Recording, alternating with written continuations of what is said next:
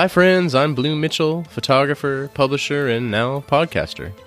You're listening to the Diffusion Tapes, a podcast where I chat with photographers, curators, and writers working in the field of fine art photography.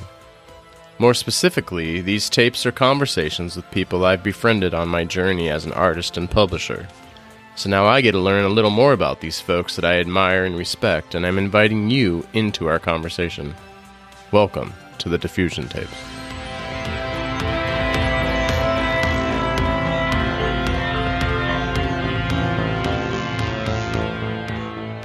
Well, here we are, folks, finally releasing our fourth diffusion tape. In this tape, I had a sit down with Katharine Jacobs while she was visiting Portland this past December. I met Katharine through some of our mutual friends here in Portland. I came to learn that Katharine and I are both alumni from the Oregon College of Art and Craft. Sadly, they will be closing down their degree programs next month, but that's another story. In our chat, Katharine fills me in on her photo history, shares some stories, her challenges, and evidently unpacks some photography baggage. Please listen in.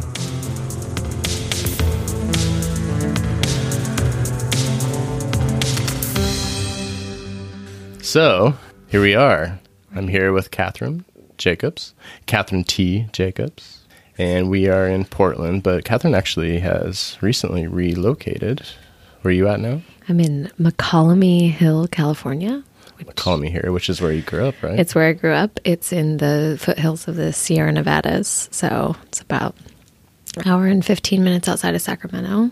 But um, the population is arguable, but um, less than 650 people. So it's a little small. It's a big change from being in Portland. Totally. Yeah. But it's been nice. I've been staying really busy and going to Sacramento and San Jose a lot. So that's good. So, Getting your city fixed. yeah, I'm looking at an MFA program in San Jose. Oh, so MFA, so are you going to do photography? yeah, it's a. I've been looking at like California State programs. I'm not really interested in. I want a full ride. Oh, right. So Yeah. I'm looking for a graduate teaching fellowship, preferably at like a state school, um, just better funding and yeah. And so San, I didn't realize I like basically just looked up all the California state schools um, because I was thinking I'd go to like New Mexico or Arizona or somewhere in mm. Oregon. But since I've been in California, I'm kind of like I kind of like it here yeah, yeah. it's nice and my family's all here and it's good. So found out that San Jose State is like one of two of California State universities that offers a MFA specifically in photography. Hmm. so it's Cal State Fullerton, which is like outside of LA, and then San Jose State. So I'm kind of into San Jose. Nice. There's palm trees and stuff. So it is it would be a two year program? It's a three year program. I Three-year? just found out. Yeah. So I sat in and they had like a advancement to candidacy program. It was for MFA students in all different areas in their fifth semester. And they hmm. basically, so it was like, like a pre thesis sort of thing. Like, Yeah. here's our presentation. It was really cool to sit in on, and the faculty seems really engaged. I said a few things. I was joking with it. I was like on a date and the food was terrible, but I like had to tell the date. I was like, I don't ever tell a waitress that the food is terrible because she has no control over the situation. Right. It has nothing to do with her. So I just smile and I tip 20% and that's how it's going to be if you want to keep going on dates with me. and but then I was in this like panel discussion, this MFA program with a bunch of people I didn't know and I'm like but I do kind of tear people apart artistically. Interesting. yeah, I was I just kind of noticed that about myself. And I've waited tables since I was like 15, but I've also done photography since I was 15. And I s- was telling a friend about that today and she's like, "Well, art is something someone can change. Uh, You know, the way they make work and the way they talk about their work, that's something they can change." And so I've always loved a critique. Well, also, I think people would all agree that some food is bad, whereas art is subjective, right? Right. right. Right. I mean, some people love McDonald's and some people hate it, so I guess that's True. Similar. And yeah, and some people love Jackson Pollock and some people hate it. So, you know, you can go either way probably. But I just feel like it's less really about what the work looks like and your ability to convince me that things are intentional and there for a mm, reason. and So there was some art there that I was kind of, I don't know. I would think I was also trying to maybe make myself known to the department heads and stuff, but I was really kind of like, I just really felt in my element and it was really fun. Right, and I yeah, really that's your just, comfort zone. it was just such a funny contradiction because I had just talked to this person about how I was like, I will never write a Yelp review. I will never complain to the waitress, Right. but I will tear you apart artistically if you give me a second. So, I know. Wow, that's interesting. not like to be cruel, but like, no, but part of that's probably you as a student, but also as a teacher too. yeah, definitely. Yeah. And I've told some people about that, like that I'm, I don't know, I'm a, I don't know if it's strict. I'm a little bit of a hard teacher. I hold people accountable and I push people. And so far it's been really a positive thing. But I was telling someone about it and they were kind of like, oh, wow, you really can't make people feel like their work isn't any good. And I'm like, you kind of can, actually. you you can because everyone has something to make work about mm-hmm. and work is really only bad when it's not coming from like a genuine place i feel like. So that's how my approach to education is helping my students access what they should be making work about and talking about that and really accessing a personal side of you because i feel like everybody has a story to tell and i feel like photography is a really great medium that's accessible to a lot of people. But once you learn how to visually tell a story, you can convey a lot or you can process a lot, whether other people totally get it or not. Right, right. I appreciate photography where you can see the passion of the artist in the work, which, you know, and that that could vary what that is, but Right. knowing that it's important to them. Mm-hmm.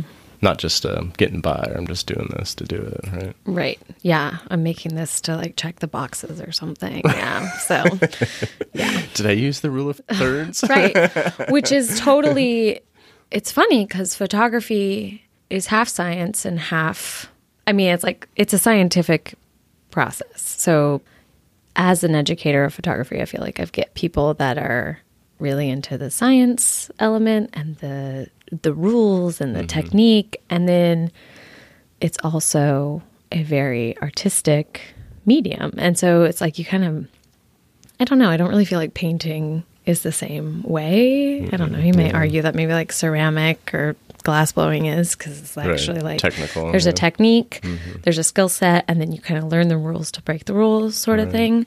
But I've struggled a lot in teaching about whether or not I even want to talk about rule of thirds and Right. yeah, you need to know how to make a good exposure and stuff. I don't always agree with that rule of thirds layout. Sure, yeah. like, Well, that's interesting. Let's let's back up then. okay.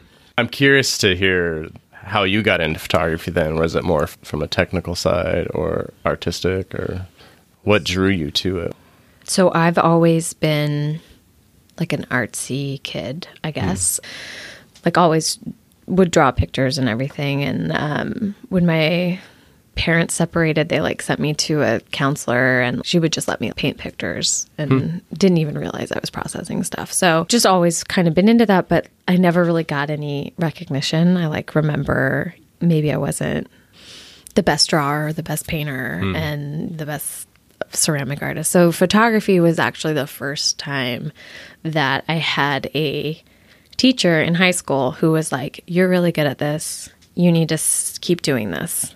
I like dropped out of calculus and I was like, I'm going to take another photo class. Almost failed chemistry because sometimes I'm like, how am I a photographer? How am I in the darkroom all the time? How am I mixing chemicals? Because I, I borderline don't believe in chemistry. like, how is that even a thing? So, as a mother and raising kids, it's like you really just need to encourage someone, whether you, I mean, necessarily think they're that great at it. So just that encouragement really enabled me to be like, wow, this is something I really enjoy doing. And then I went to art school. So I like convinced my family to kind of let me go. They were like, this is dumb. This is a lot of money. This is, you're going to regret it. I was, uh, really adamant about being able to have access to lots of different media. Really wanted to do glass blowing and ceramics. So I went to California College of the Arts because it was basically the only school that really encompassed all of that. Right. And basically, my first semester, I had this really amazing professor who I wish her first name is Mariella, and I can't remember her last name, but she taught darkroom, and I was able to like skip the beginning class and go straight to second year. Hmm. Just based on experience in high school and stuff, just fell in love with silver printing there. And then I was like, okay, photography is where I'm going to go. And she just had this way of teaching it that I feel like I teach in her similar style. You know, she's very engaged. She looks at your work. She tells you, okay, go to three and a half, add three seconds. You know, Right, like really right. just like mm-hmm. can look at an image and tell you what needs to change. That's just something I've been perfecting just by, you know, hours and hours and hours of darkroom printing. Right, but right. I had a similar uh, professor in college. Too, Did you? Where, yeah, I ended up being her TA after my first year. We just got along so well. Right. But also, she was real good about just looking at a print saying, "This is what you need to do." Right. And then I just kind of mimicked her as a TA. I can do what she's doing. What would right? she say? What would Yeah. she say? Yeah. And actually, she uh, went out on maternity leave, and they didn't have anyone like a substitute to fill in. So I was actually running the class for uh, probably wasn't that long, but it seemed like a lot of Right. burden for a student. Right. 12 weeks is maternity leave. Yeah. No, right. yeah, a they. I, I think they got somebody in there, but I think at first I was doing all of it. But but I also I thought took it as a compliment that they thought that I could handle it. Right? yeah. Where was that at? It was Montana State. okay. Bozeman, Montana. Yeah. Okay. That's where I started photography. I actually started in their film program, Right. and then photography was a requirement. Okay. And that was actually the first exposure I had to like darkroom photography. No pun intended. I do that all the time. Photo references. Well, that makes sense about this, like your kind of audio component. For me, I'm like film. People are always like, "Oh, yeah, you do photography. Oh, you should do film." I'm like, I don't think that way. I don't think Mm. in moving pictures at all. Like, Yeah, yeah. I've always thought I'd I'd get back into film at some point. Yeah. Maybe, maybe still. you can. Yeah, hmm. why not? I'll, I'll allow it. Yeah. Yeah, I enjoyed it, but I think what I liked about photography was the immediacy and that I could do it alone. I didn't have to have a team of people that I I could just go produce work, be very productive and not have to depend on other people to do stuff, Absolutely. which I was a bit of a loner in that way. Like I don't I mean, I like groups, but it's hard for me to work in groups. right.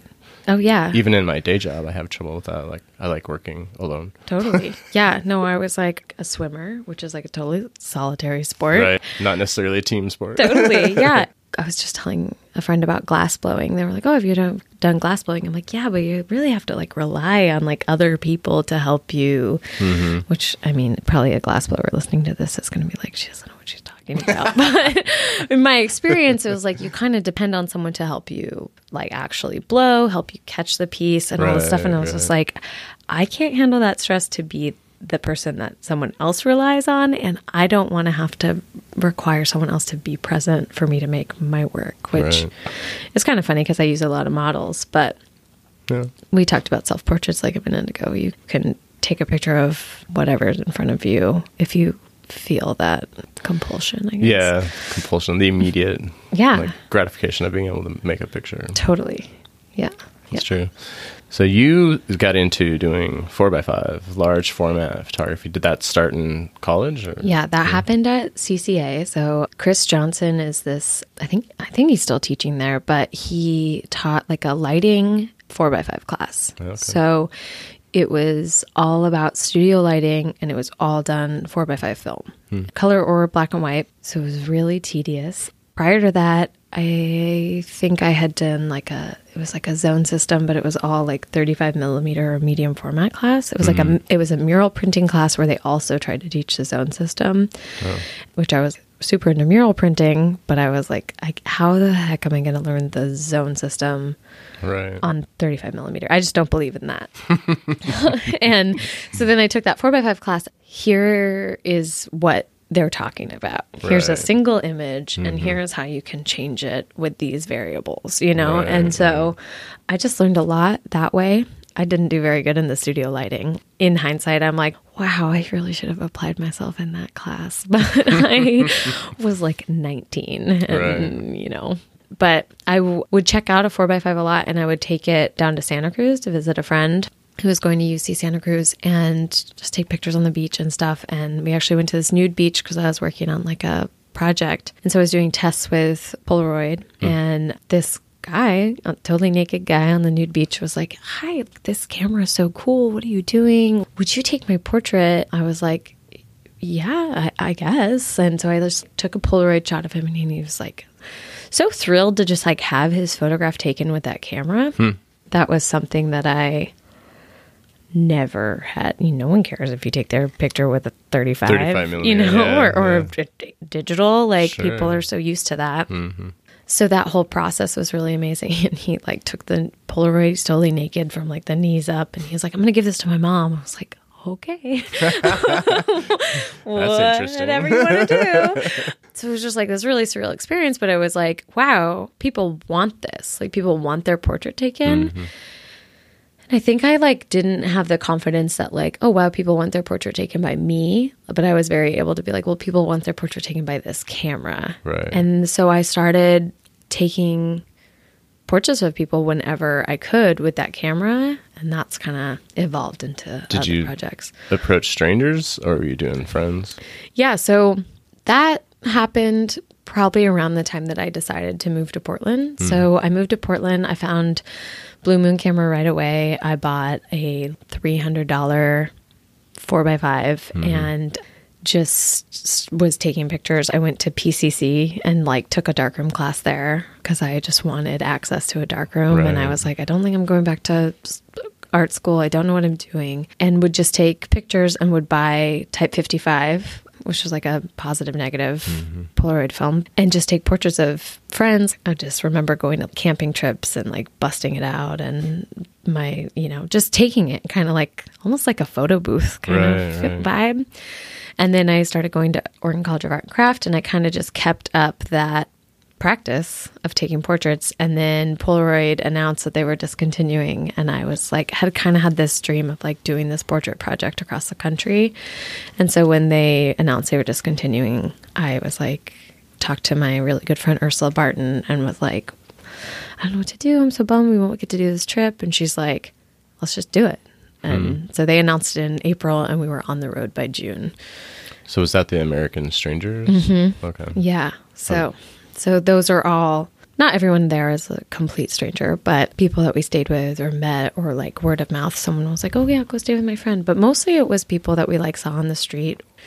And yeah, so it was all all with Type 55. So I kept the negative and gave everyone the positive. Positive. Oh, interesting. Yeah. Well, I noticed in that series you have such a gamut of styles of people in the photos, and even and then some mostly clothed. But there was I noticed that one was nude. I was curious if you found him like that, or if he decided. Um, or is that a woman? Is There's a one woman. There's one woman who's nude, and she was actually my. That's what I'm thinking of, My yeah. college roommate, and so we were on her prop. She like lived out in the middle of nowhere in Pennsylvania. Oh, okay. I think I had taken nudes of her back in college, so I think she was like, "Let's just like kind of She's redo that." Yeah. But I haven't seen her since then. We also went to the Rainbow Festival, and there were people just naked there. Right, so right. there's a couple nudes. Well, that stood out because I was like, if these are strangers, this one person was nude. Yeah. Versus all these other ones that aren't. Right. So she was, an, you know, she was someone I. I knew I hadn't mm-hmm. seen in years, and we stayed with her there. So that one maybe is a cheat. Maybe I can't have that one. So. Or she's just strange. Well, yeah, I haven't seen her since. Now we're definitely strangers. Right. But yeah, and she was kind of strange. Yeah. No. Interesting. Yeah. so, did you have you tried that new Type 55? No, No. I'm over it. Yeah. I- with that. So you shooting all this film now? Yeah. Yeah. Yeah. Just sheet film now. I don't know. It probably took thousands, I mean, of pictures with Type 55. I think it's cool. Go for it. I don't Yeah. need that anymore, though. Yeah. Yeah. Yeah. Been there, done that. Yeah. Yeah. I know. I have my ex husband bought me some Type 55 for Christmas a few years ago and was like really excited to give it to me. And I Mm. was kind of like, I don't want this. like, You're you know? but no thanks. yeah, it was kind of like like an old like sock or something. Like, Right. ooh, no, this is And then interesting, you've evolved beyond it. Like you, you've kind of done that. right. And I don't mind seeing it. You know, I mean, it's a Mm-hmm. very identifiable look, style. But I and sometimes I see stuff people that are using it, and I'm like, oh yeah, that's beautiful. But Mm. I have no need for that in my work currently.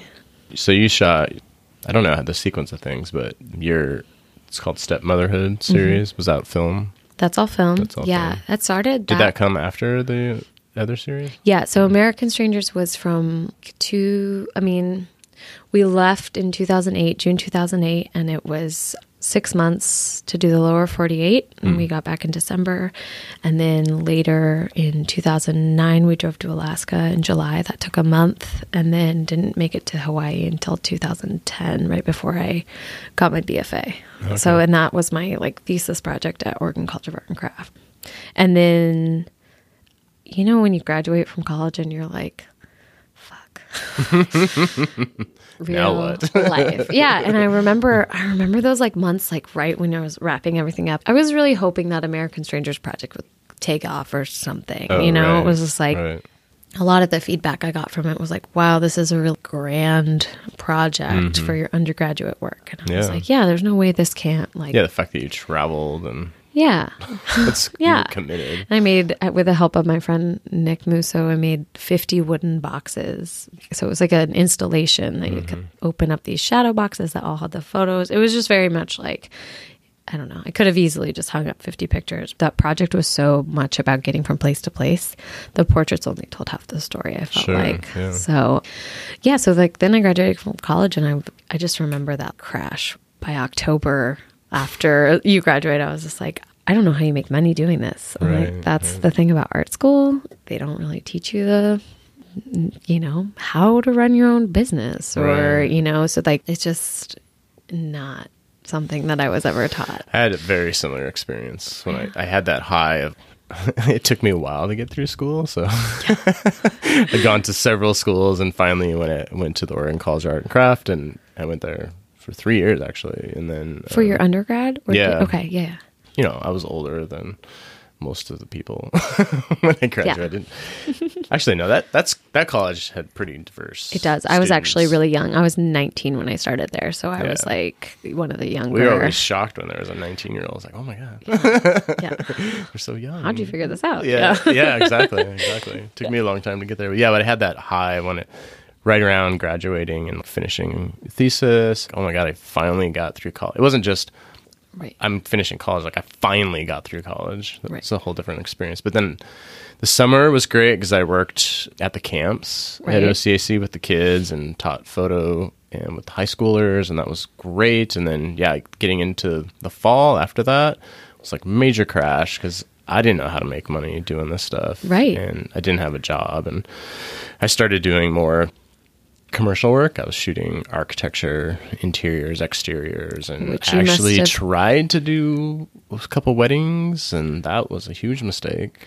Well, you were probably making all that stuff. I mean, I just know what I was taught in art school was not actual like most of it was not technical photography. No, no like skill based photography. No hireable, and no employable skills. Right, Like, yeah. yeah. Was like Yeah, I had to teach myself. Yeah. You know, I didn't. I had a 35 millimeter camera, and I'm trying to shoot architecture, so I had to get that tilt shift lens for it, Mm-hmm. so I could actually make it work correctly. right. Which I should have just had a large format camera or something, but I mean, yeah. You know, I've always been a photographer for a long time, but I've always been intimidated by large format. And I'm not very good at it either. Interesting. So you have Yeah. done it, but you Yeah, I, I've done it. Yeah. I have that feeling like uh, when I see someone shooting large format in the wild, Mm-hmm. if I'm out in the wild and I see someone, I, I just freak out. I'm like, oh my God, I got to go talk to them. like a celebrity or something. yeah. they- that, and it's about the camera. Like you were saying, the camera is the celebrity, not It necessarily totally the person, but the doesn't really matter who's I'm like, operating oh, it. I got to go look at that camera. Yeah.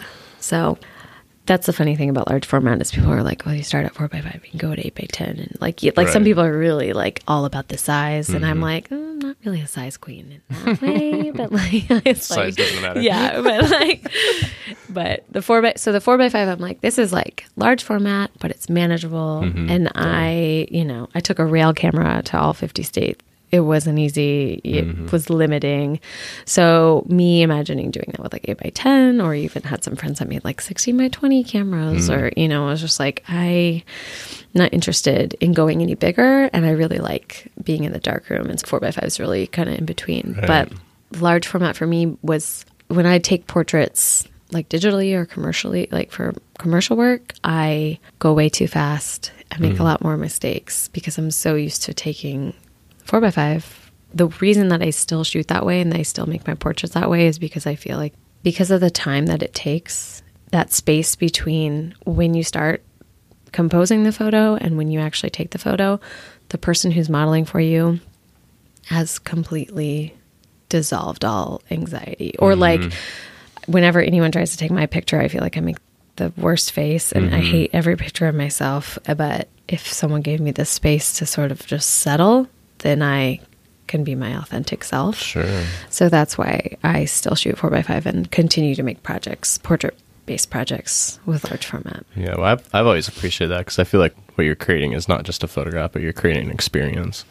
So it's that moment of uh, you and the model or whoever who's sitting for you Right. have that sort of bond in that moment. Totally. And I think, um, well, I know from your work, it shows through models. Not everybody is that way, but my favorite work is the stuff you can see that that change and whoever it is. It could be a friend, right. could be a model, whatever the case may be. But there's definitely a little bit more of an intimacy there, and it's almost like an echo of the moment. Mm-hmm. You know, Yeah. Yeah. It's more of an exchange, I guess. It's like, I don't know if I necessarily love the word collaboration. I know a lot of models that are like, it's a collaboration. And it's like, well, it is, but I don't know. You kind of peel away the first skin of the onion or something and are mm-hmm. able to see, I don't know. We all put up those barriers. And photography is a really vulnerable thing to model for, I think. Oh, yeah, I've done a lot of modeling for friends and I don't know. That's one thing people ask a lot. They're like, "How do you get people to like take off their clothes for you?" Because I take off my clothes for people too. Mm-hmm. like I don't know. You just kind of gotta reciprocate, right? yeah. or take off my clothes for myself. You have to put yourself in that situation to be able to ask someone to put themselves there. Yeah, for sure. That makes total sense. Yeah. Well, that kind of leads into your newer work, which I think is a, I guess you could call it art therapy. Um, yeah. So your new work is called Heavy Handed. What I'm noticing in the progression of the work, and we'll backtrack in a second, but I'm noticing where we were talking about that the intimacy with the sitter, mm-hmm. and I'm seeing some of this new work of yours. It feels like it's evolving, and it's not just about what you're going through in your life, but also there's this kind of drama that I'm seeing in the work that I feel there's a bit of intimacy that's creeping in that I don't know how that is part of your vision, but I'm really appreciating. I'm thinking of one image in particular of a male model, and there's a sheet or something, and then hands coming around the sheet. I find that image to be one of the most striking of yours that I've seen, hmm. and I think it's relatively new. It says so much more than what I think your initial goal was. So I just wanted to say that I'm appreciating how, even though you have a specific focus, that it's becoming more universal and it feels like it's opening up the way you're shooting and how you're addressing it. That's great. So, can you tell us more about Heavy Handed and Yeah. how that came about? Yeah, so in September 2017, I like started just having numbness in my legs and up my body and turned into like a whole cuff of my body. Saw a bunch of doctors and got a bunch of blood work done and it MRIs, they thought I maybe had like a bulging disc in my spine. And then those MRI orders got turned into brain MRI orders. So I was basically over the course of like three months of more than that, almost six months of different doctors and This is neurologists. after you had your child. Yeah, right? I was seven months postpartum from my daughter. Yeah, so she was still a little baby, and that was hard. Like getting an MRI, you can't nurse if you are going to get the dye. Hmm. Oh, so right. it was like it was just it was a pretty rough time to go to and sort through all that. So I was diagnosed with multiple sclerosis, and so all during that time, from that September when I first started to experience numbness, I was working with Lyceum Portland, and so we mm-hmm. were teaching classes and working with students, and so and working with a model basically once a month minimum. I was just constantly having access to models, and I was really trying to work through what I was going through. So as much as that work is about my diagnosis and my learning that I, you know, have a disability and I'm going to live with multiple sclerosis for the rest of my life and I need to be on medication and, you know, just a lot of things like probably won't ever have any more children, all these hmm. things that I'm like facing, that work was really maybe feels like it's evolved because it literally was like being made through all of that. At so, the same time, at you're this- discovering this about mm-hmm. yourself. so it was yeah. like some of those early images, I don't know. I'm just hmm. making a portrait about the fear and the confusion or, or the literal sensation that I feel in my body. Like, why are my hands numb? You know? And so, like, they really started like being really hand oriented. And then at the same time, subconsciously i i really wanted to make work with multiple hands so my hands have been numb since for a year um, they're just chronically kind of like pins and needles feeling. Mm-hmm. I still have a lot of strength and like i'm super lucky actually i can like use them and that they're both the same amount of numbness. For a mm. while one was numb and one wasn't. That was really hard to mm. cut an onion. It was like Right, really yeah. scary. So so i've just I thought I was making work about sort of hands and agility and ability and disability, all of that. Mm-hmm. And at the same time, my marriage was definitely dissolving, kind of not something I knew was really going on. Hmm. But so I started working with couples or like people wanted multiple models because in that image that you're talking about. So that's a couple right. two men and one's a dancer and hmm. they are both just so very i mean they that was definitely felt like collaborative because they are just so really wanting to participate with each other and hmm. with me and make something beautiful so i was really drawn to that and like felt like i had a click like i really want to work with couples or friends or people that are able to touch each other mm. because we just made better images that way. And then like when my marriage like finally like when all this stuff kind of happened, I found out a bunch of kind of terrible stuff and infidelity and all of these things. I was like, "Oh my god, I've been making work about intimacy. Right. I haven't even really maybe this work isn't even about my disability. This mm-hmm. work is about love and loss and feeling disconnected, you know? And so like now that I'm totally out of that situation, I'm like, oh, like I see that work so differently. I was curious. That's why I brought it up. 'cause it- Yeah. It, seemed like there was something else happening there. Yeah, that mm-hmm. honestly, like if you had asked me five months ago, I would have been like, no, this is about this. Right, so right. now I look at it and I'm like, oh no, that's so different. So hmm. That's what's nice about art therapy. Though. isn't it crazy? Which feels silly when you like, well, subconsciously I was doing this, you know, like Right, you're like, if you're not making work with intention, then it doesn't count. And it's like, no, your brain knows a lot more, you know? oh yeah, for sure. So it's that actually. You were making it with intention, you just weren't conscious of it, right right? and like you know that whole dissolving of that relationship as well as really literally being able to hold things in my hand that i've made while processing has taught Mm. me a lot about trusting my intuition because it's just so clear to me now that you knew stuff before you knew it i don't know Yeah. So- You were making it. I was making, making it, it. on paper, Yeah. you know, or like on film. Here's a negative of it. Right. So, yeah. Where I'm located now, you know, I don't have access to the models and the Hmm. friends and all that stuff. So I'm probably going to go in a more self portrait direction right now, just because that's what I've got. Right. But, yeah. um, you don't have that big network you had in Portland. I had a really big, great network in Portland, and that's it's totally something that was really a hard decision to leave, but it's also something I know I can I can always tap back into Mm-hmm. or a lot of the models that I've worked with too are traveling models and Right. you know my friends have been really great and moved you know drove me down and built me a dark room and you know like I've got a good so I'm so grateful for Portland and the amazing photo community that's here, but it's I don't need it in the same way. You know, I don't need someone to hold my hand in the same way where I maybe needed a few years ago. Sure. So Yeah, I've always been scared of leaving Portland for that reason, like leaving that network of people. And then I realized, like, well, those people, I mean, my network is, it's kind of infinite. So you, d- you don't have to be about location necessarily. totally. And like with the internet and Instagram, Mm-hmm. everything, I'm like, You stay connected with people, right, this isn't even still work with them and do podcasts when you come to Mm-hmm. right. Yeah. yeah, exactly. Yeah. Right. Totally. Yeah. yeah. Do you feel that heavy handed is, is that going to continue in the way it is? And you said you're going to do self portraits, or will it be something new for you? so heavy handed you know kind of started as these s- silver prints and then you know the more research and the more i learned about multiple sclerosis the more i realized that it that it really couldn't be in silver and some of hmm. the images i feel like are a little bit hard to experience in such a literal black and white clean print.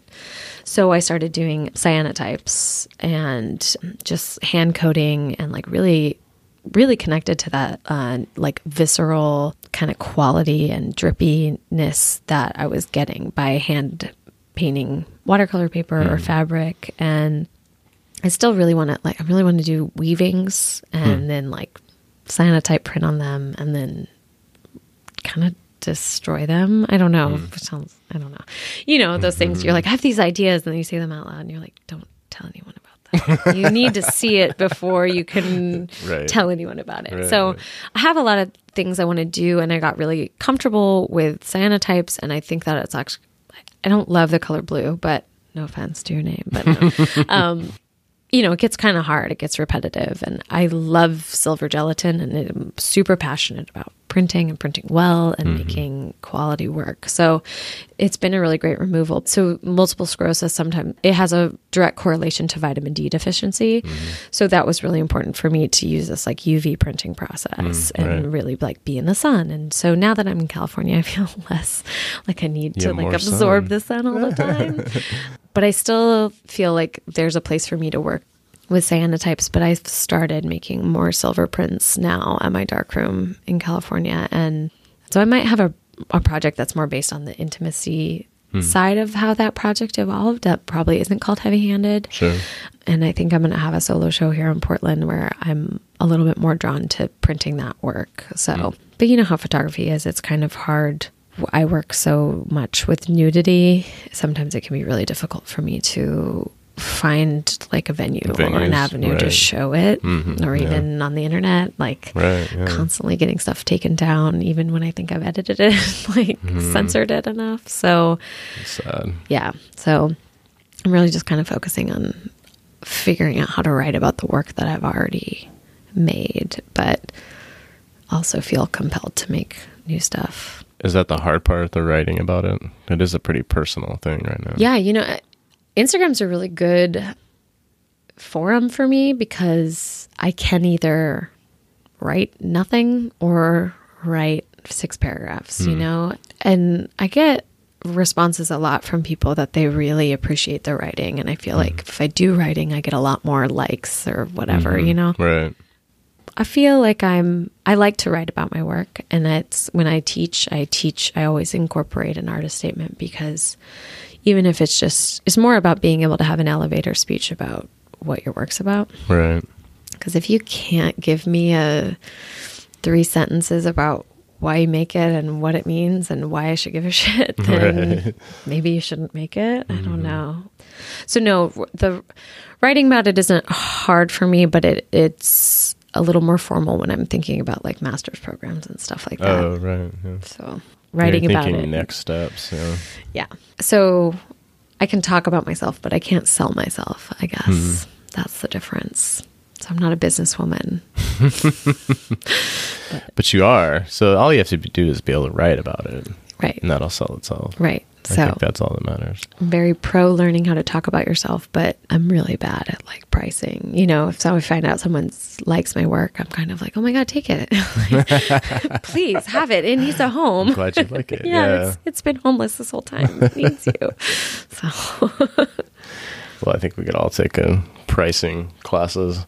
yes, You did a whole motherhood project, but it was really about stepmother, being a stepmother. So, what about being a mother now? right. I mean, how does that play into things? So the stepmotherhood project, you started to ask me about that. It was in 2015, and at that point, I had been with my now ex-husband. We had just been dating since 2010, and so when I met him, uh, my stepdaughter was the age that my daughter Paloma is now, so hmm.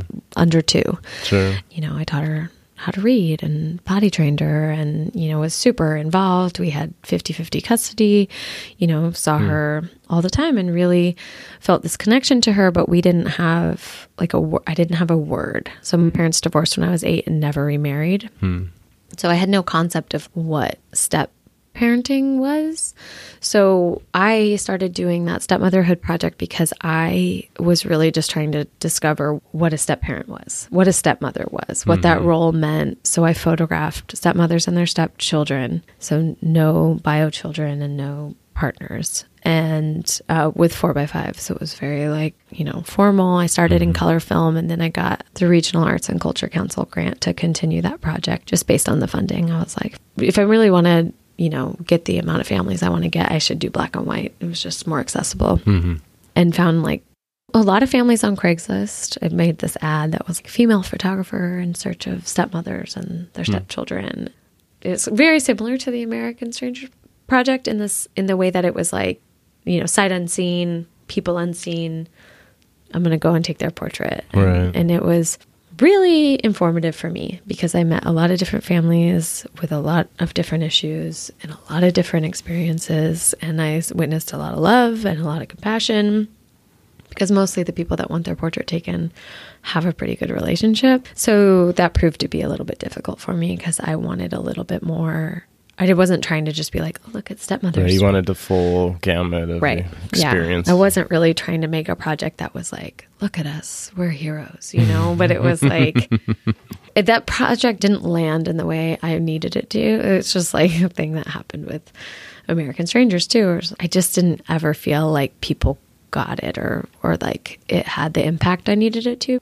You don't resonate with that unless you've gone through it or have a stepmother or whatever. So Well, also, like you said, you're only representing half the story too. Exactly. You know, I guess the other technique would be to get writing from people because you're not going to have the pictures if people aren't getting along, right? Um, Totally. so Yeah. it's hard as I've run into that as a photographer. Is I have these great ideas, but I, I have a really hard time translating it into actual photographs. Right. Like, how do you do that? You know, how do you tell that story? And a lot of times, I think, I think people that can write can can do it in writing, but how do you do that as a photographer and with writing? I mean, I guess you can make a book or something, but it's it's a challenge. I think. And that's everyone's advice is like, I'm like, oh, I'm having a hard time with this project landing. And they're like, oh, make a book. And I'm like, I don't want to make a book. I want people to just get it, you know? Right. But right. not everyone that looks at pictures reads your artist. So we need to be like super rich and then pay those people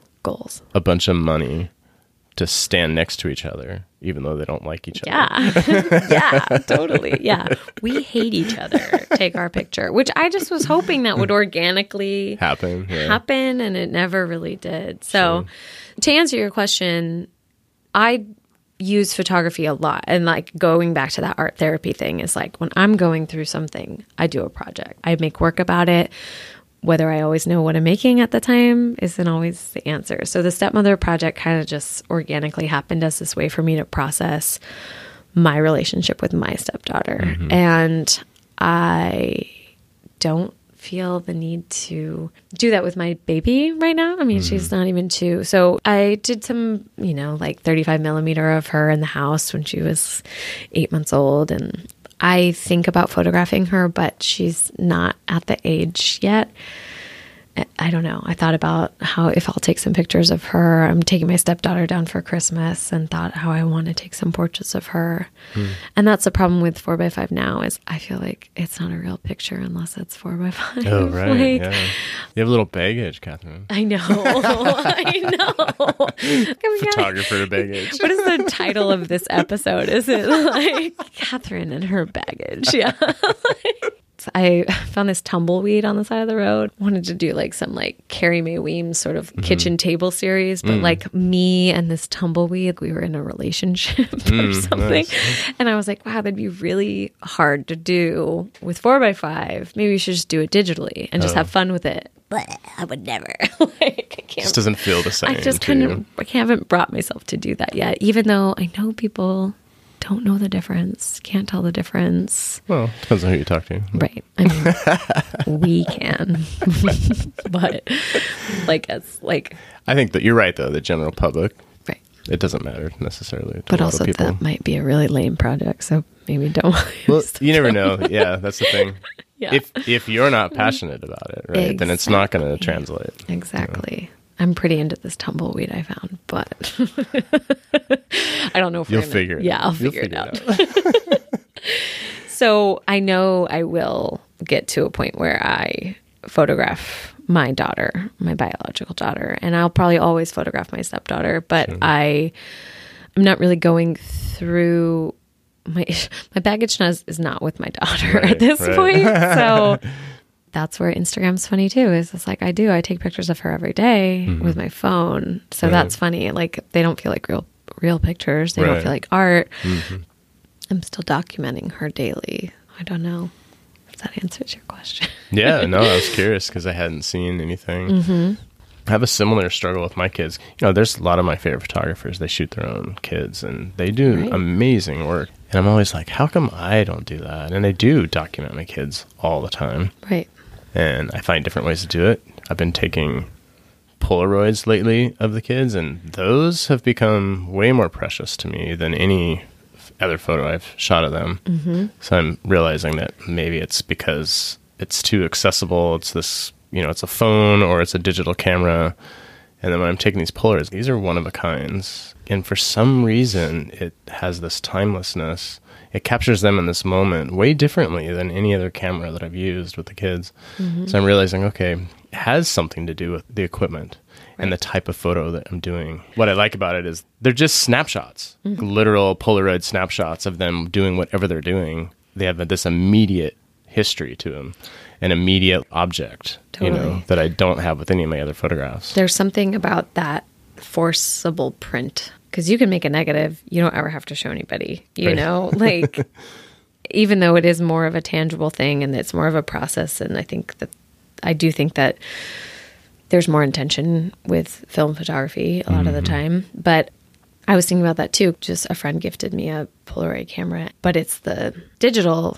It's not Polaroid. It's the Instax or whatever. So Oh, you can yeah. you can choose to print, and I find myself being like, that doesn't count in the sa- you know like not the same, I just yeah. find myself I don't You're still curating your shots. right? totally yeah, or Mm-hmm. I mean yeah with with a Polaroid that you're like this is gonna be printed. I'm going to have to face the reality of this.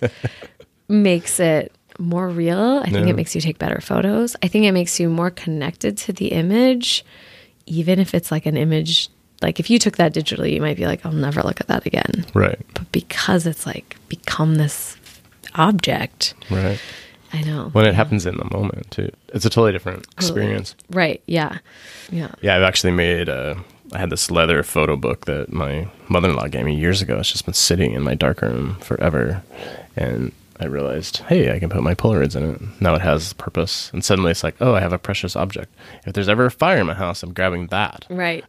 right. You're like, wedding album? Nah. This. Yeah. Polaroids and my kids. So yeah, that's Right. what's going with me. I have Polaroids tucked into like every frame photo around Oh, the right. house. Like just kind of like tucked into the corner. I'm like, you're not precious enough to frame, but you're something that's important enough to have around. Right, and yeah.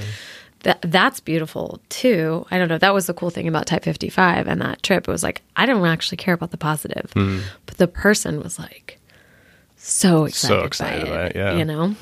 well, it's nice because you could share it, right? Totally. And immediately you get this, and I get this. and- it all goes back to probably my own insecurity like no one cares if i take their photo but they care if this camera takes their photo. Nobody wants to model for you unless they get something out of it. That was my baggage going into that project. But it to, it was really great to feel like there was a trade you know because, because so many of those people i never would ever speak to again Right. or ever have any contact with i felt like i couldn't just take something from them you know photography is soul sucking Sure. from the subject literally At least they get to keep some of it. yeah, exactly. Here- interesting. here's your soul back. Since you shoot a lot of nudes, you kind of talked about how that has its drawbacks. You and I had a artist talk last April on the same day, and one of the things I was talking about in my artist talk, and I realized I might have offended our friend Ray Bidegain, who shoots nudes, because I said I don't want to be that guy that just shoots nudes. But my point was, if you're going to shoot nudes, you need to do them well, Right. and you need to have you know a good intention behind it. And Ray Bidegain, of all people, He does both of those. He does it well. Yeah. He's the master. like you're like, uh, if you have a question about anything, call Ray. Also does everything with respect and love and Yes, yeah. struggles. and you can see it in the images. So that's the thing for me is like, can you see the difference in the images? Yeah. I have an old book that's all all female photographers that shot nudes, and but you can tell in that book there's definitely a different feeling to then uh, comparing it to some of the more famous men that shoot Right. female nudes. That's- There's, there's definitely this aesthetic difference. Mm-hmm. And times I feel like that has a lot to do with what you were talking about earlier about setting the model at ease and giving them time to kind of like get rid of that edginess that they have. Mm-hmm. Whereas they're just posing and, be, and being treated more like you know gays. Right. Yeah. well, a lot of models that I work with are also, you know, there's like suicide girls or pin up and there's just a different aesthetic, or there's a lot of that want you to crouch on all fours and stick out your butt. And, you know, so it's like when they realize, A, what I'm even asking them to do, B, what. What about the nudity is even significant? Right. That's something that me and a lot of Ray Bidegain included people just struggle with that. Why do we care about the nudity? Um, for me, I think it's a level of intimacy, vulnerability, humanity. I think you kind of touched on it a little bit. There's a fine line between like theatrics and art. I don't want the work to be too theatrical. So like some models are really into like costumes and makeup and mm, stuff right. and I don't necessarily want that. I want like a very realistic portrayal of like who you are as a human being and so yeah, so the nudity is never about sex. It's not Right. sexual. And that is something that I've heard a lot from a lot of people, a lot of viewers, a lot of people that aren't photographers that see my work and are kind of like, "Oh, she does nudes, cool." Oh, these are different. These just feel different. Mm-hmm. Um, Yeah. so there's a lot of different techniques you can do. Body hair is really helpful because it takes away that sort of pornographic element of it Mm, Sure. but I do struggle with that. Like some people just find out you do nudity, and you know, like my aunt joked at a holiday party that I do softcore porn, and it was like, that's not funny to me, but you know, like I don't think that nudity is pornographic, and that's actually Right. like a pretty big soapbox that I stand on daily and fight against on Instagram mm-hmm. and social right. media. And after having a child and breastfeeding in public, it's just like I just don't feel that way. I don't feel like nudity is always sexual, and I don't feel like nude photographs are porn. Right. Yeah. Well, Katharine, I'm really happy that you came to visit Portland so we could do this. My intention with these podcasts is to do all of them in person. So I'm really glad you came back to town because Yeah. you were on my my top ten list Oh, of great. Portlanders How since I don't travel that much. Yeah, yeah. So, um, so yeah, I'm really happy that you were able to come into town. Me too. It's an honor. It's great. Excited. Thank you for doing this, and I'm excited to hear all your other interviews with Yeah, me too. the, the other top ten. You know, yeah. Yeah, we'll see how it goes. awesome. Well, thank you. Thank you, Blue. Mhm. Okay.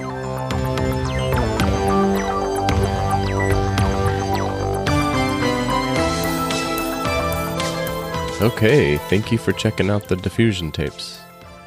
I don't have much to say for afternotes on this one. We kind of covered everything in the conversation. I will note, though, that it was a fun and fluid conversation, and I enjoyed getting to hear Katharine's story. We all have stories, good and bad. But I do enjoy discovering what makes people tick, and then how they pour that into their art.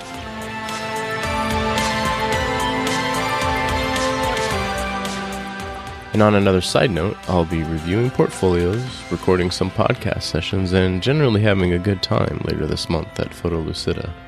I'm looking forward to seeing some of our listeners there, so I'll see you then. In my next tape, we'll be talking all kinds of trash with Ray Bidegain. because I'm already I'm sort of paying for the house, so it's not an additional expense, and it just feels like uh, home and a place for me to make my work. Well, access is nice. You know, being able to, I don't have to go across town or something. You just go downstairs. You don't even have to be dressed. Right. exactly.